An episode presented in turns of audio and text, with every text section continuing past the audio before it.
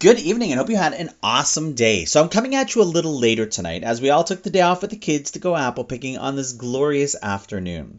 Now aside from having a great day with the family and getting over 20 pounds of apples that will certainly turn into a lot of delicious homemade apple crisp, I want to share with you a few of the bonus discussions that were part of our general fun family outing. See, at the farm we went to, although we really packed in probably just about 10 pounds of Honeycrisp alone, there must have been about 10 different kinds of apples. But there were two things that we all thought were amazing.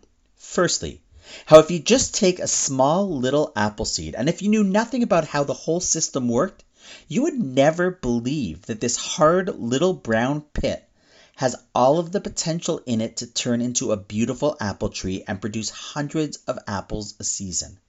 If you think about it, it's not only amazing, but truly miraculous by design. Sure, we take it for granted that that's just how it all works, but if you take a step back, you would simply be awed by the way God created this world.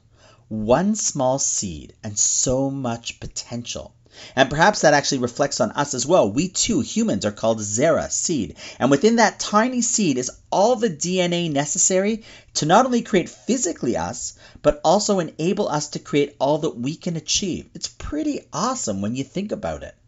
However, the second facet that we all saw as amazing was that if you look at all the seeds, they basically look the same. Yet somehow the coding inside each of them are different and thus creates entirely different tastes, and colors. Honestly, the more I think about both of these things, the more awesome I find it.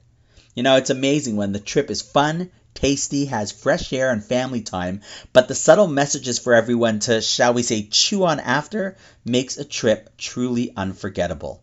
One small apple seed for planting, two big lessons for mankind. And on that note, wishing you an awesome night, and I look forward to seeing you tomorrow.